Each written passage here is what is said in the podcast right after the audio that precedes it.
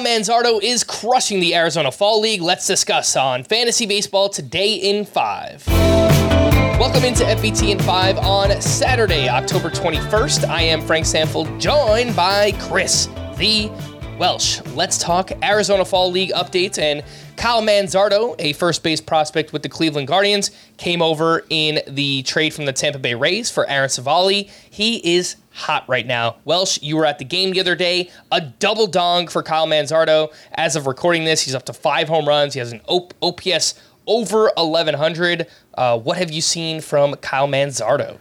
Yeah, you know, it's pretty exciting because I've seen two sides of Kyle Manzardo here. I saw a bad first week and I saw an amazing second week. The second week, he hit three homers, I think, in a matter of seven days. He had a two homer day just the other day that I was at. And on my Twitter, I've got both of those home runs with Frank just perfectly brought up here. And one of those homers ended up being a boom. 471 that was not the one. 471 foot home run that he put out there. And the thing that i've loved in his early struggles was that he was getting attacked high in the zone. That was the thing. And in previous years i've seen like matt mervis last year was getting attacked low in the zone and it was off of breaking pitches. And pitchers, you can't attack Manzardo low in the zone. So they're trying to get high fastballs, and you've seen him be a little aggressive. When you make a mistake, he's destroying them. Here's what I love I know he's tired. It's been a weird season. Also, playing every other day, kind of tough. What he's done is he's shown the best defense out here. He has shown an ability to come off of a really bad week and make crazy contact like this hit, bam, which you might have just heard behind me, and a beautiful 8.7 bat flip he just put at the end, where he's crushing big, big homers. He makes really good contact, plays A plus defense. All of these things I think are building to a really big season next year. And I've loved everything I've seen from Kyle Manzardo. And I, you know, when you look at a guy like Matt Mervis to last year and maybe some of the comps, hey, there's a guy that didn't work out.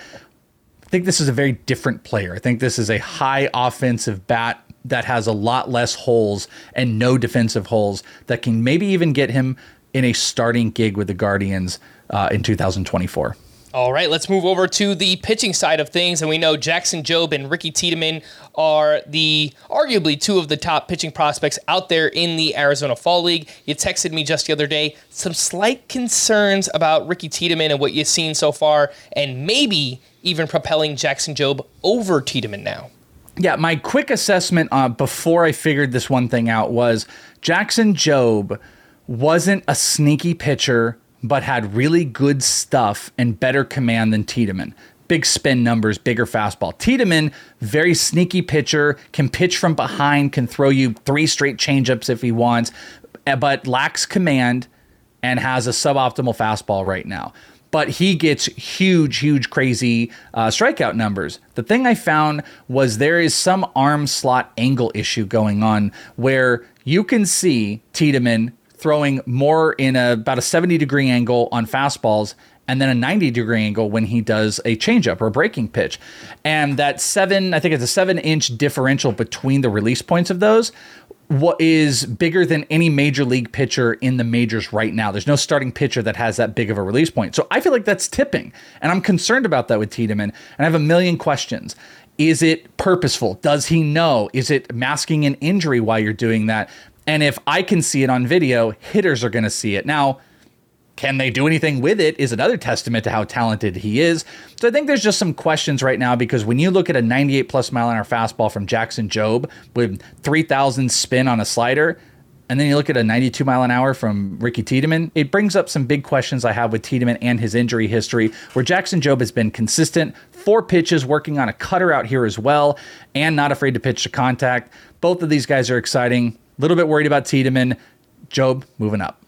Last but not least, let's wrap up with uh, maybe the biggest breakout of the AFL so far. Jacob Marsee. He is a 22 year old outfield prospect with the San Diego Padres. And as of recording this, he's batting over 400. He's got two homers, seven steals, a 1286 OPS. And if you look at what he did in the minors this year 16 homers, 46 steals. It's a very intriguing skill set here, Welsh. Do you think there's a chance we could see Jacob Marsee with the Padres in 2024. Well, it might be shipping off an outfielder in the offseason. There's a possibility. But yeah, Marsee's been leading off. He has opposite field contact and power. He runs like crazy. He stole three bases against Kevin Parada just on Monday, this past Monday. He's been the linchpin and maybe one of the best players out here in the AFL. And I think getting to double A and the type of numbers that you're looking at, he plays really solid defensively.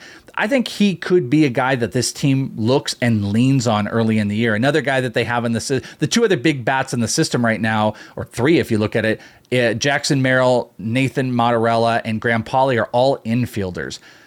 Jacob Marsee is the outfielder. They might want some more work there. He can lead off, makes really good contact, and steals like crazy. I think he is a major target for everybody in Dynasty on your prospect side in the offseason. All right. For more extensive fantasy baseball coverage, listen to the Fantasy Baseball Today podcast on Spotify, Apple Podcasts, the Audacy app, or anywhere else podcasts are found. Thanks for listening to Fantasy Baseball Today at 5, and we'll be back again next week.